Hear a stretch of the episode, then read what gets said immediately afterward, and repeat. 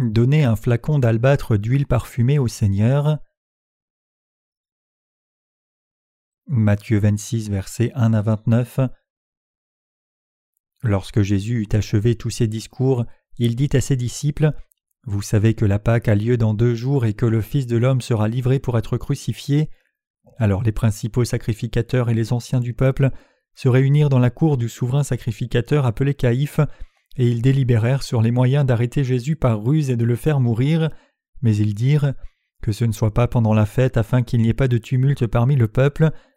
Comme Jésus était à Béthanie dans la maison de Simon le lépreux, une femme s'approcha de lui tenant un vase d'albâtre qui renfermait un parfum de grand prix, et pendant qu'il était à table, elle répandit le parfum sur sa tête. Les disciples voyant cela s'indignèrent et dirent À quoi bon cette perte? On aurait pu vendre ce parfum très cher et en donner le prix aux pauvres. Jésus s'en étant aperçu leur dit Pourquoi faites-vous de la peine à cette femme? Elle a fait une bonne action à mon égard, car vous avez toujours les pauvres avec vous, mais vous ne m'avez pas toujours. En répandant ce parfum sur mon corps, elle l'a fait pour ma sépulture. Je vous le dis en vérité, partout où cette bonne nouvelle sera prêchée dans le monde entier, on racontera aussi en mémoire de cette femme ce qu'elle a fait. Alors l'un des douze appelé Judas Iscariote alla vers les principaux sacrificateurs et dit Que voulez-vous me donner? Et je vous le livrerai Et ils lui payèrent trente pièces d'argent. Depuis ce moment, il cherchait une occasion favorable pour livrer Jésus. Le premier jour des pains sans levain, les disciples s'adressèrent à Jésus pour lui dire Où veux-tu que nous te préparions le repas de la Pâque? Il répondit Allez à la ville chez un tel et vous lui direz Le maître dit Mon temps est proche, je ferai chez toi la Pâque avec mes disciples. Les disciples firent ce que Jésus leur avait ordonné, et ils préparèrent la Pâque. Le soir étant venu, il se mit à table avec les douze. Pendant qu'il mangeait, il dit Je vous le dis en vérité, l'un de vous me livrera. Ils furent profondément attristés, et chacun se mit à lui dire Est-ce moi, Seigneur? Il répondit Celui qui a mis avec moi la main dans le plat, c'est celui qui me livrera. Le Fils de l'homme s'en va selon ce qui est écrit de lui, mais malheur à l'homme par qui le Fils de l'homme est livré. Mieux vaudrait pour cet homme qu'il ne fût pas né. Judas qui le livrait prit la parole et dit Est-ce moi, Rabbi? Jésus lui répondit Tu l'as dit. Pendant qu'il mangeait, Jésus prit du pain et après avoir rendu grâce, il le rompit, le donna aux disciples en disant Prenez, mangez, ceci est mon corps. Il prit ensuite une coupe et après avoir rendu grâce, il la leur donna en disant Buvez-en tous, car ceci est mon sang, le sang de l'alliance, qui est répandu pour plusieurs pour la rémission des péchés. Je vous le dis, je ne boirai plus désormais de ce fruit de la vigne, jusqu'au jour où j'en boirai de nouveau avec vous dans le royaume de mon Père. Jésus-Christ savait tout au sujet de ce qui devait lui arriver à l'avenir, donc il dit à ses disciples Je serai livré au souverain sacrificateur pour être crucifié. Quand la Pâque était proche, les souverains sacrificateurs et les dirigeants religieux d'Israël se sont assemblés au temple et ont fait un complot pour le tuer. La Pâque pour les Israélites était un grand jour festif pour célébrer le fait qu'ils avaient été libérés d'Égypte. Comme les criminels sont libérés de prison par l'amnistie dans notre pays le jour de la fête nationale, dans notre pays comme le jour de l'indépendance, à cette époque en Israël, il y avait une coutume de libérer un criminel dans un tel grand jour festif comme la Pâque. Par contre, cela peut être une coutume d'exécuter des criminels terribles ouvertement aussi. À cause d'une telle coutume, les souverains sacrificateurs ont essayé de tuer Jésus pendant la Pâque. Jésus connaissait ce complot à l'avance, donc Jésus dit à ses disciples Je serai vendu aux gens pendant la Pâque comme l'agneau sacrificiel. Quand Jésus était à Béthanie avec ses disciples, à la maison de Simon le lépreux, une femme est venue à lui avec un flacon d'albâtre d'une huile parfumée très coûteuse, et elle l'a versé sur la tête de Jésus pendant qu'il prenait son repas. Jésus est resté tranquille, à ce moment-là, cette huile était comme un parfum de France qui est considéré comme le meilleur. La femme a versé cette huile sur la tête de Jésus sans retenue, ce qui a libéré un fort parfum qui se diffusait dans toute la pièce en un rien de temps. Peut-être que l'huile a coulé le long des cheveux de Jésus, le parfum de l'huile devait remplir la pièce et agir sur les gens. Alors que Jésus est resté tranquille, le visage des disciples de Jésus s'est fermé à cause de la colère. Les disciples ont repris cette femme en disant à quoi bon cette perte? On aurait pu vendre ce parfum très cher et en donner le prix aux pauvres? Les disciples pensaient que la femme était certainement folle quand ils ont vu qu'elle avait versé l'huile parfumée coûteuse sur la tête de Jésus. alors qu'elle a vidé un flacon d'albâtre d'huile parfumée qui a mouillé le visage de Jésus et a coulé sur sa nuque. Jésus est resté calme, cependant ses disciples étaient indignés. Plutôt Jésus dit à ses disciples qui étaient indignés Pourquoi faites-vous de la peine à cette femme? Elle a fait une bonne action à mon égard, car vous avez toujours des pauvres avec vous, mais vous ne m'avez pas toujours. En répandant ce parfum sur mon corps, elle l'a fait pour ma sépulture. Je vous le dis en vérité, partout où cette bonne nouvelle sera prêchée dans le monde entier, on racontera aussi en mémoire de cette femme ce qu'elle a fait. Cette femme savait que Jésus allait bientôt mourir, elle savait que Jésus mourrait à la croix en prenant tous nos péchés et sauvant l'humanité, donc elle a préparé sa sépulture. Habituellement, si un homme meurt, il y a des odeurs. Cependant, il ne sent pas mauvais après qu'on ait versé de l'huile parfumée sur son corps. C'était la façon d'enterrer des Juifs. Donc cette femme a versé l'huile parfumée sur Jésus, et il en a parlé en bien. La pensée de la femme correspondait à la pensée de Jésus-Christ. Jésus dit qu'il serait trahi et vendu par les gens à la Pâque. Par conséquent, la femme vint à ce moment-là et versa l'huile parfumée sur sa tête. En fait, la femme voulait que la bonne nouvelle, qui proclamait que Jésus la sauverait et toute l'humanité des péchés en recevant le baptême et mourant à la croix, soit prêchée à tous les gens. Donc elle versa l'huile parfumée sur sa tête avec un cœur reconnaissant. Puisque cette femme avait fait tout cela pour servir l'Évangile, Jésus dit Partout où cet Évangile sera prêché dans le monde entier, et que cette femme a fait, cela sera aussi dit en mémoire d'elle. Ici un autre homme, Judas, est mentionné, il est l'un des douze disciples de Jésus, mais est allé vers les souverains sacrificateurs et a vendu Jésus pour trente pièces d'argent après cela. Il a dit aux souverains sacrificateurs Combien me donnerez-vous si je vous livre mon maître que vous recherchez? Nous te donnerons trente pièces d'argent. Marché conclu, c'est Jésus que j'embrasserai quand vous arriverez. Judas a reçu trente pièces d'argent à ce moment-là et il est parti. Notre Seigneur ne savait-il pas cela? Notre Seigneur est Dieu. Il savait tout au sujet de quand et comment il allait mourir. Assurément, le Seigneur savait ce que Judas allait faire à l'avenir. Jésus dit à ses disciples Allez dans la ville vers un homme et dites-lui de me préparer une table car je veux y manger la Pâque. Quand les disciples ont dit à l'homme ce que Jésus avait demandé, l'homme prépara le pain et le vin pour la Pâque et invita Jésus et ses disciples. En mangeant, Jésus dit alors L'un d'entre vous me trahira. Les disciples devinrent très anxieux, ils étaient excessivement dans l'inquiétude et chacun d'entre eux se mit à lui dire Seigneur, est-ce moi? Puis Jésus dit Celui qui a mis sa main avec moi dans le plat me trahira. C'est Judas qui tenait le pain avec Jésus à ce moment-là. Donc Judas dit Est-ce que ce sera moi? Et Jésus lui dit Tu l'as dit. Quelle parole définitive est-ce? Judas avait déjà comploté de trahir Jésus et avait reçu de l'argent pour cela.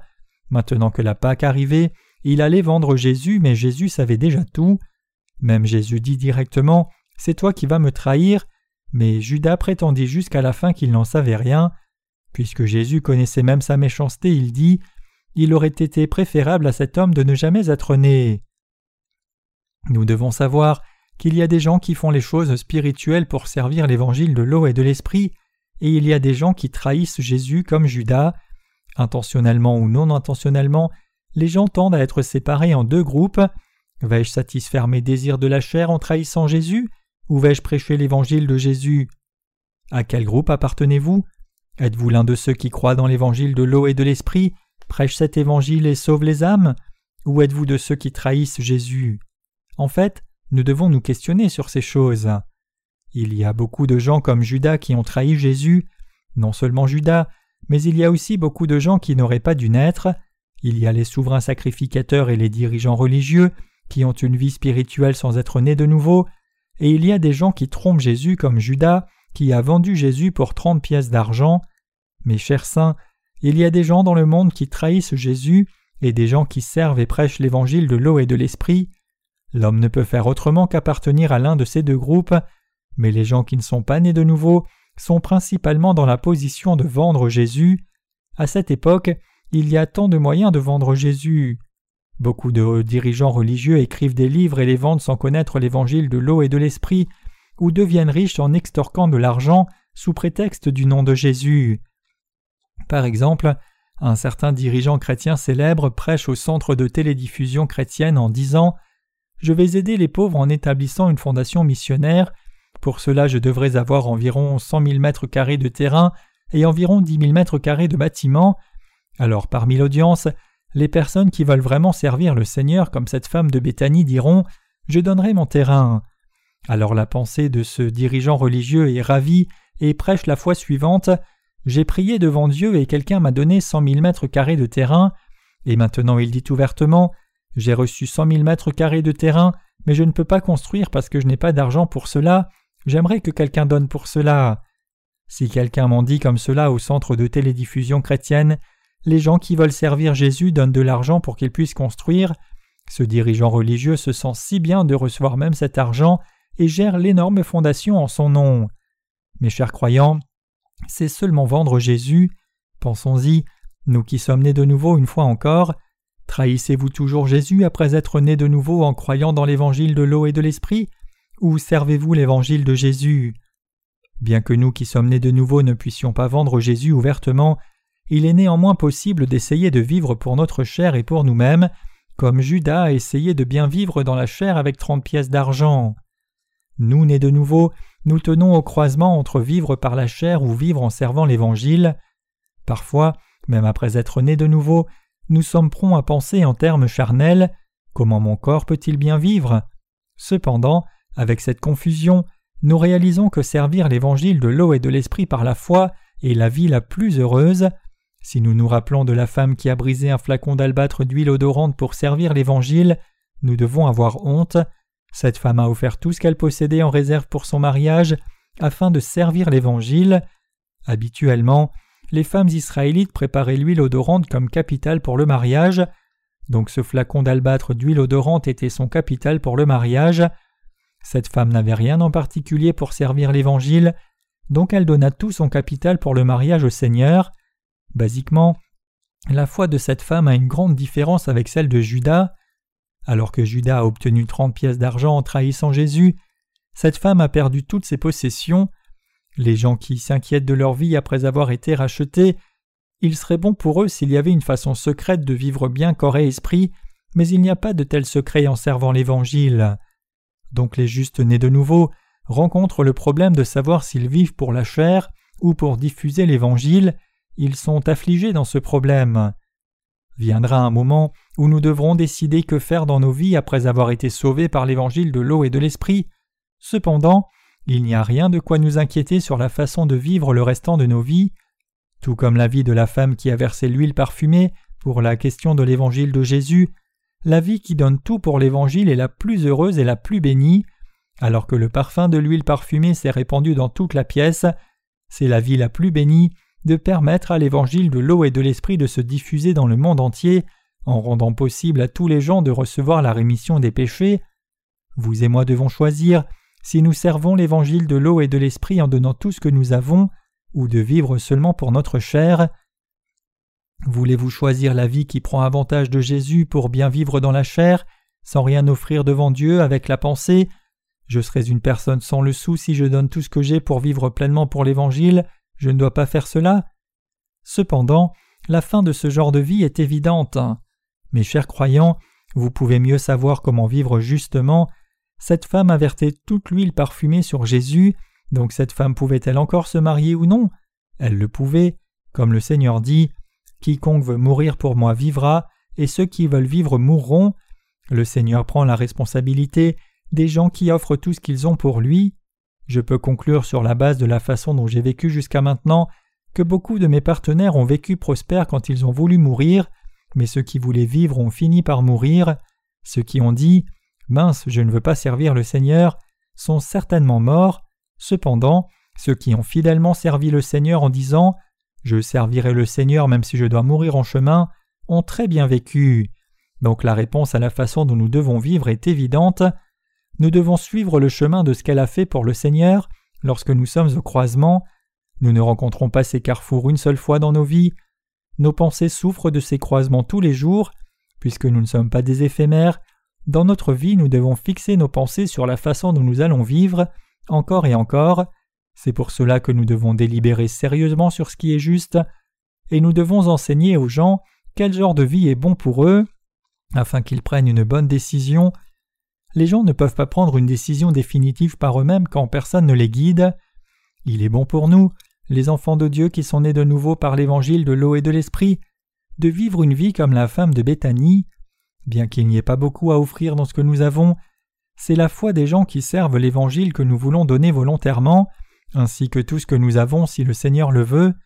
Il est nécessaire pour les gens qui servent l'évangile de l'eau et de l'esprit d'avoir la pensée qui dit Je donnerai tout si le Seigneur le veut, et ceux qui servent l'Évangile avec cette pensée sont ceux qui ont déterminé leur esprit, et si nous vivons en servant l'Évangile dans le Seigneur, il pourvoit à nos nécessités et nous bénit abondamment en son temps. De même, servir le Seigneur, c'est tout comme mener notre vie entière en donnant et recevant avec le Seigneur, comme un lanceur et un receveur donnent et reçoivent la balle au baseball. Dans le passage des Écritures d'aujourd'hui, tout ce qu'elle a fait pour Jésus était correct et plaisant, nous devons croire que ses actes étaient corrects, et nous devons avoir la foi qui croit qu'il est juste de donner tout ce que nous avons si le Seigneur le veut. Après avoir reçu la rémission des péchés, je me suis tenu au croisement me demandant si je devais servir l'Évangile en faisant des affaires ou servir l'Évangile pleinement. Vraiment, je n'avais pas d'argent à ce moment-là, donc après être né de nouveau, je m'inquiétais sérieusement si je devais vivre comme ceci ou comme cela. J'avais vraiment des temps difficiles, jusqu'à ce que je fixe mes pensées pour servir l'Évangile entièrement. Je sais que c'est aussi très dur pour vous de prendre la bonne décision.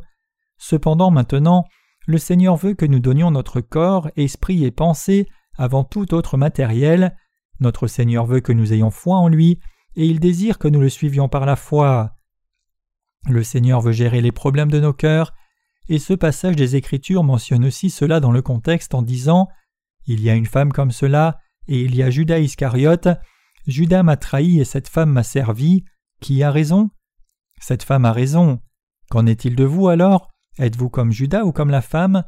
Je ne trahis ni ne vends le Seigneur. Bien, vous ne me vendez peut-être pas intentionnellement, mais me servez-vous comme votre Seigneur ou non? Voulez-vous que l'Évangile soit diffusé en vous donnant tout entier? Ou voulez-vous seulement la rémission et vivre seulement pour votre chair, indépendamment que l'Évangile soit prêché ou non? Qu'en est-il de vous? Le Seigneur nous demande en disant Qu'en est-il de vous? Pensez-y. Que feriez-vous si vous rencontriez la même situation pour choisir et suivre l'un de ces deux? Choisiriez-vous Judas ou cette femme? Que feriez-vous? Même si nous y repensons cent fois, nous choisissons d'être comme cette femme. Nous chrétiens devons vivre pour diffuser l'Évangile. Puisque la femme a versé l'huile parfumée, la pièce était pleine du parfum. Comme le Seigneur dit, Partout où l'Évangile sera prêché, ce que cette femme a fait sera aussi dit en mémoire d'elle. Il est bon de verser nos vies pour diffuser l'Évangile. Paul dit Que vous mangiez ou buviez, ou quoi que vous fassiez, faites tout pour la gloire de Dieu. 1 Corinthiens 10, verset 31. Donc il est bon pour nous de vivre en diffusant l'Évangile de l'eau et de l'Esprit dans le monde entier, que nous soyons des employés du bureau, des hommes d'affaires ou ceux qui servent pleinement l'Évangile, cela signifie que tous les gens qui ont reçu la rémission des péchés doivent vivre comme cela. Comme Judas, qui n'a pas reçu la rémission des péchés et n'a pas vraiment cru au Seigneur, a trahi notre Seigneur, ceux qui ne sont pas nés de nouveau trahissent Jésus jusqu'à maintenant. Il y a tant de gens qui satisfont leur réputation, leur autorité ou leur désir de la chair en trahissant Jésus. Ceux qui font des affaires dans l'immobilier, construisent des bâtiments d'église, reçoivent l'honneur et achètent une voiture en vendant Jésus, regrettent plus tard en disant Il aurait été bon que je ne sois pas né. Plutôt, s'ils sont des croyants laïcs, il leur est facile de revenir à Dieu en confessant Je suis vraiment un pécheur, Jésus, je voudrais croire dans l'évangile de l'eau et de l'esprit. Cependant, le dirigeant ne peut pas faire cela facilement parce qu'il est lié par sa propre réputation. Donc les anciens ou les pasteurs ne peuvent pas recevoir la rémission des péchés alors que les croyants laïcs reçoivent la rémission des péchés. C'est vraiment malheureux que quelqu'un ne reçoive pas la rémission des péchés parce qu'il ne peut pas rejeter sa réputation. À nombreuses occasions, des dirigeants chrétiens dans le monde ne peuvent pas répondre correctement quand je demande Connaissez-vous la signification du nom Jésus? Connaissez-vous la signification de Christ? Nombreux chrétiens ne connaissent pas la signification du nom Jésus-Christ. Probablement, même si ce n'est pas exact, 98% des chrétiens dans le monde entier ne connaissent pas la signification du nom Jésus, bien qu'ils professent croire en lui. Savez-vous ce que cela signifie? La signification de Jésus, c'est celui qui sauve son peuple du péché, et la signification de Christ, c'est celui qui a été oint. Alors, nous devons savoir qui est oint. Dans l'Ancien Testament, les rois, les sacrificateurs et les prophètes étaient oints, donc Jésus est Christ qui a endossé ces trois fonctions. Jésus a pris ces trois devoirs, comme le prophète qui nous dit de croire afin de recevoir la rémission des péchés, comme le souverain sacrificateur qui a expié tous les péchés de l'humanité, et comme le roi qui a le plus haut pouvoir et l'autorité. Et il nous a sauvés en offrant son propre corps pour nous comme l'agneau de Dieu. C'est pour cela que nous appelons le Seigneur, Seigneur Jésus. Il y a beaucoup de possibilités pour que les gens reçoivent la rémission des péchés quand ils connaissent pleinement la signification du nom Jésus. Cependant, ceux qui ne connaissent pas l'évangile de l'eau et de l'esprit en ignorant la signification de son nom disent Qu'est-ce que cela fait qu'il soit devenu sacrificateur? Qu'y a-t-il de nouveau qu'il soit devenu un roi? Mes chers croyants, l'homme ne peut pas recevoir la rémission des péchés sans rejeter sa propre réputation, ses pensées de la chair, sa propre justice ou ses envies. Peu importe combien quelqu'un peut être honorable comme un pasteur talentueux ou un docteur en divinité, il doit s'humilier devant le Seigneur premièrement. N'est-ce pas trop rude de me demander la signification du nom de Jésus alors que je suis docteur en divinité? S'il ne connaît même pas la signification du nom Jésus-Christ, alors qu'il est un ministre avec un doctorat en théologie, cela signifie qu'il n'a pas reçu la rémission des péchés, donc il doit abaisser ses pensées et se détourner de sa fausse foi pour recevoir la rémission des péchés. Si quelqu'un a reçu la rémission des péchés en croyant dans l'évangile de l'eau et de l'esprit, la personne devrait fixer ses pensées pour vivre pour l'œuvre de la diffusion de cet évangile dans le monde entier.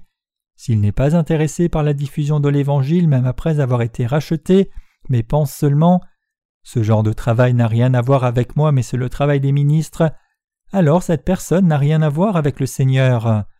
Le Seigneur est venu dans ce monde et nous a purifiés de tous nos péchés, il nous a donné son corps comme son sang, le Seigneur a pris et rompu le pain en disant Prenez, mangez, c'est mon corps, et prenant la coupe, il a dit Prenez, buvez, c'est le sang de la nouvelle alliance qui est versé pour plusieurs, pour la rémission des péchés. Je vais vous sauver en mourant ainsi, je vous rendrai sans péché ainsi par l'eau et le sang. Donc le Seigneur dit Prenez, mangez et buvez mon corps et mon sang. Nous avons reçu la rémission des péchés en mangeant et buvant le corps et le sang du Seigneur. Alors nous devons propager cet évangile de la chair et du sang aux autres. C'est le but de la vie d'une personne qui observe la Pâque spirituelle.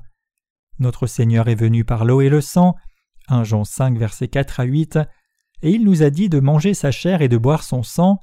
Le Seigneur nous a sauvés par l'eau, le sang et l'esprit. Quiconque mange et boit la chair et le sang de Jésus sera sauvé. Jésus est venu dans ce monde, a pris sur lui tous nos péchés en recevant le baptême sur son corps, et a reçu le jugement en versant son sang à la croix. C'est ce que Dieu lui-même a fait. Dieu nous a permis d'être nés de nouveau par l'eau et l'esprit. Nous devons connaître et croire l'œuvre par laquelle le Seigneur nous a sauvés par l'eau et l'esprit, nous sauver de tous nos péchés par l'évangile de l'eau et l'esprit, et nous sauver du jugement pour le péché, c'est ce que Dieu a fait. Qui a fait les œuvres de la purification de tous nos péchés? Et nous a sauvés du jugement de ces péchés Toutes ces œuvres ont été accomplies par Dieu. Et notre Seigneur a dit Je ne boirai plus désormais de ce fruit de la vigne, jusqu'au jour où j'en boirai du nouveau avec vous dans le royaume de mon Père. Matthieu 26, verset 29. Jésus avait vraiment soif quand il est mort à la croix. À ce moment-là, les gens ont rempli une éponge de vinaigre, l'ont mis sur un bâton, puis le Seigneur l'a goûté mais n'en a pas bu. Le Seigneur nous a sauvés par l'eau et le sang. Il est devenu un humain, a pris les péchés de toute l'humanité sur son corps en recevant le baptême, et a sauvé l'humanité du jugement en offrant son corps et sa vie sévèrement à la croix. Le Seigneur nous a tous sauvés. Voulons-nous que l'évangile de l'eau et de l'esprit de Jésus soit propagé ou ne le voulons-nous pas?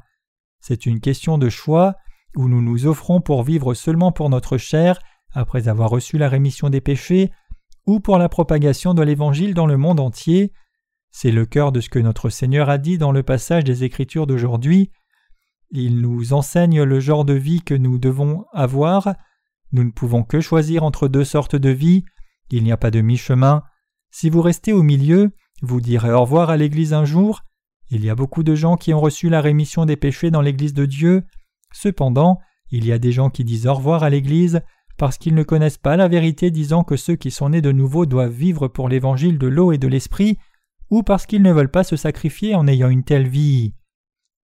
Si vous êtes sauvés, comment devriez-vous vivre? Ceux qui sont sauvés doivent aller dans l'église de ceux qui sont nés de nouveau, ils doivent aller à l'église de ceux qui sont nés de nouveau, croire dans la parole, et vivre pour la justice de Dieu.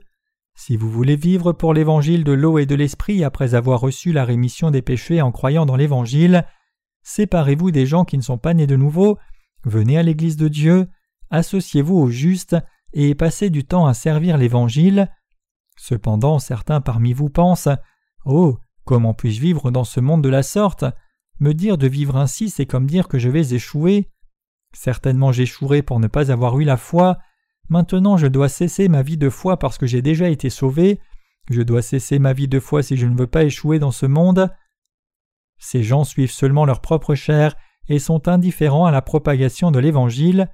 Ceux qui ne sont pas intéressés par la propagation de l'Évangile ne sont en fait pas ceux qui sont sauvés. Les disciples de Jésus étaient indignés et ont repris la femme, ne connaissant pas ses intentions, en disant Si tu avais vendu cela pour donner l'argent aux pauvres, combien aurais-tu pu leur donner? En versant cette huile sur Jésus, nous n'avons pas bien pu prendre notre repas, pourquoi fais-tu cela? Qui n'a pas eu la caractéristique d'être fier parmi les douze disciples de Jésus? Pierre avait un tempérament fort et avait tendance à interférer.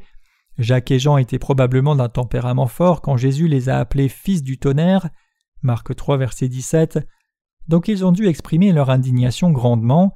Probablement, Philippe qui calcule vite ou Matthieu qui était un collecteur d'impôts ont dû calculer le prix d'un flacon d'albâtre d'huile parfumée mentalement. Quand Philippe dit ce prix serait de plus de vingt mille dollars, Judas avec un cœur sombre devait penser Ouah, vingt mille dollars ce serait plus qu'assez pour soutenir ma famille une année. Puis Jésus dit aux disciples Pourquoi troublez-vous cette femme? Elle l'a fait pour ma sépulture.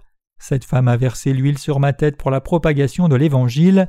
Partout où l'Évangile sera prêché dans le monde entier, ce que cette femme a fait sera aussi dit en mémoire d'elle. Mes chers croyants, savez-vous ce que la commémoration signifie? Si vous allez à Beijing en Chine, L'image de Mao Tse-tung est attachée sur la porte Tiananmen et il y a un monument dans le coin qui commémore Mao Tse-tung. Le gouvernement chinois essaie de se rappeler des services remarquables de Mao Tse-tung continuellement à travers ce monument et l'image. Combien Jésus a grandement exalté ce que cette femme a fait Cela signifie aussi que ce qu'elle a fait était une si grande œuvre que les gens du monde entier devaient le savoir.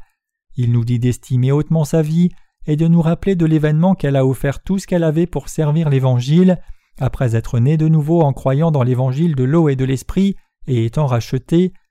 La propagation de l'Évangile est vraiment une grande commémoration et contribution devant Dieu. L'acte de cette femme, le fait qu'elle ait offert son tout pour la propagation de l'Évangile, était assez grand pour être grandement exalté, parce que la propagation de l'Évangile par ceux qui sont nés de nouveau est l'affaire la plus importante dans leur vie. Jésus a dit à ses disciples de commémorer tout le temps ce que cette femme avait fait. Nous devons aussi toujours commémorer ce que cette femme a fait. Nous devons graver le centre du cœur de cette femme dans nos pensées, nous donner au service de la propagation de l'Évangile chaque jour, et nous ne devons pas oublier combien le Seigneur a pris plaisir à cet événement. À quoi voulez-vous dévouer vos vies entières? Nous devons donner nos vies au Seigneur et vivre pour la propagation de cet Évangile qui proclame que le Seigneur nous a sauvés par l'évangile de l'eau et de l'esprit. Nous devons donner nos vies à la propagation de l'évangile après avoir été sauvés, et nous devons vivre pour cela. Le passage des Écritures d'aujourd'hui nous dit d'être justes, et nous devons garder cette parole dans nos pensées tout le temps, rien d'autre ne peut être le but de nos vies. Jésus a dit Car vous aurez toujours les pauvres avec vous. Chers croyants, combien de pauvres sont sur la terre en ces temps, et combien de gens veulent aider les pauvres? Combien de pauvres y a-t-il sur la terre alors que tant de gens se consacrent à aider les pauvres? Peu importe combien nous essayons d'aider les pauvres, il y en aura encore. En ces temps, le monde entier aide la Corée du Nord. Cependant, la pauvreté de la Corée du Nord ne sera jamais éradiquée. Dieu a intentionnellement laissé les pauvres dans ce monde. Dieu a laissé les pauvres comme cela parce que leurs pensées peuvent devenir pauvres quand ils sont vraiment pauvres, et ils croiront en Jésus quand leur pensée deviendra pauvre. Jésus nous dit Vous aurez toujours les pauvres avec vous, ils ne peuvent pas échapper à la pauvreté même si vous les aidez humainement, et ce n'est pas une bonne chose de les aider seulement dans la chair. Cependant, les disciples de Jésus avaient l'air si bien qu'ils avaient une pensée de faire le bien en pensant Si l'huile parfumée avait été vendue à bon prix, nous aurions beaucoup aidé les pauvres. Combien cette pensée est-elle belle dans un aspect humain? Cependant, Jésus les a repris en disant Pourquoi troublez-vous cette femme alors qu'elle a fait la bonne chose? Dans une perspective spirituelle, l'acte de cette femme était l'œuvre vertueuse qui était appropriée et digne de louange. Chers croyants, nous devons vivre pour la propagation de l'Évangile. Vous ne devez pas penser J'offrirai du matériel pour la propagation de l'Évangile si je vis dans l'abondance. Le Seigneur nous dit dans la parabole de la pite de la veuve que celui qui sert l'Évangile dans la pauvreté est vraiment béni. Le Seigneur dit que c'est réellement vertueux que nous vivions pour la propagation de cet Évangile après être nés de nouveau. Propager l'Évangile dans le monde est des centaines et milliers de fois plus vertueux qu'aider les pauvres en Somalie avec de la nourriture et des médicaments. La propagation de l'Évangile est l'acte le plus vertueux parce qu'il permet aux âmes de recevoir le salut.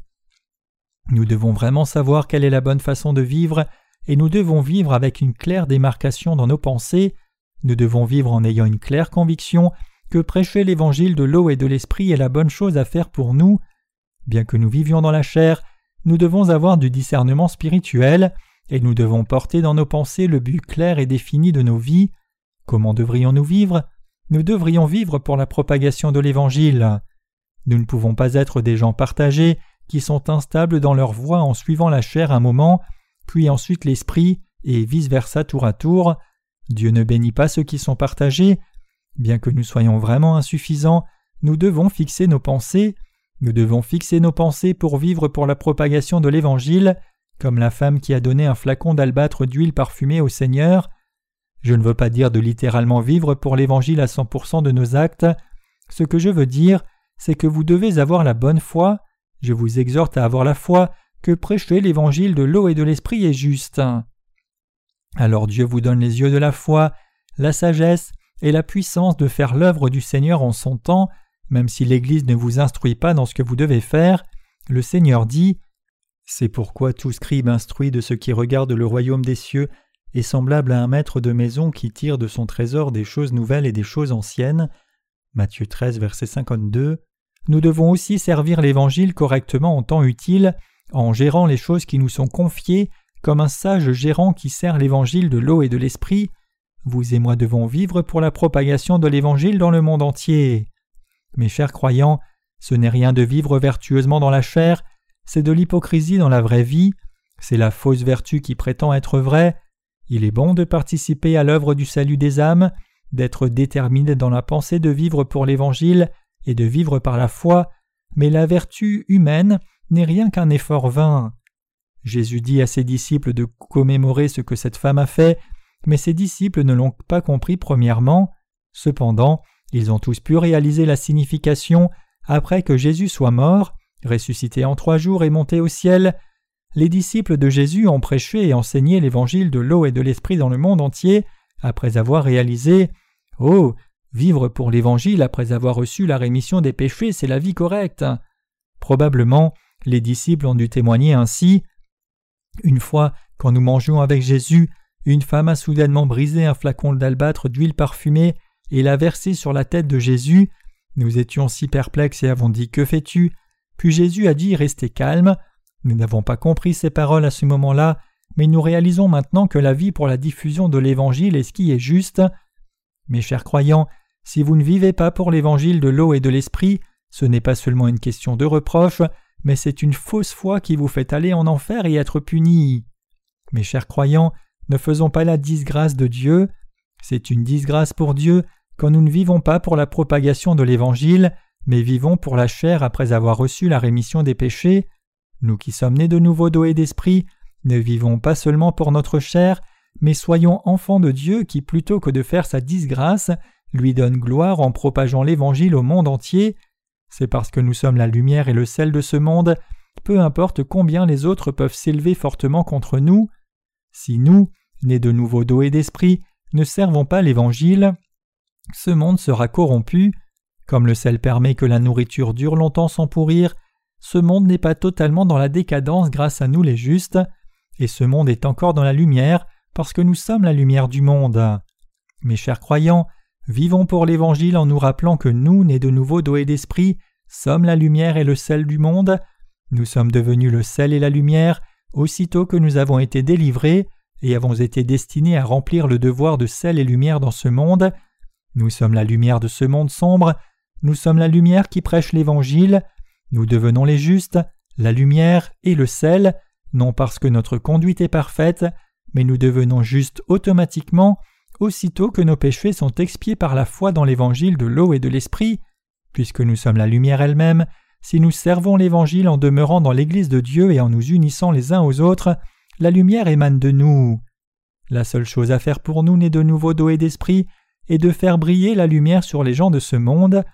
Prêcher l'Évangile de l'eau et de l'esprit en soi, c'est faire briller la lumière sur les gens qui sont dans les ténèbres. Nous ne devons pas mener une vie comme Judas, mais nous devons mener une vie comme la femme qui a brisé un flacon d'albâtre d'huile parfumée. Alléluia.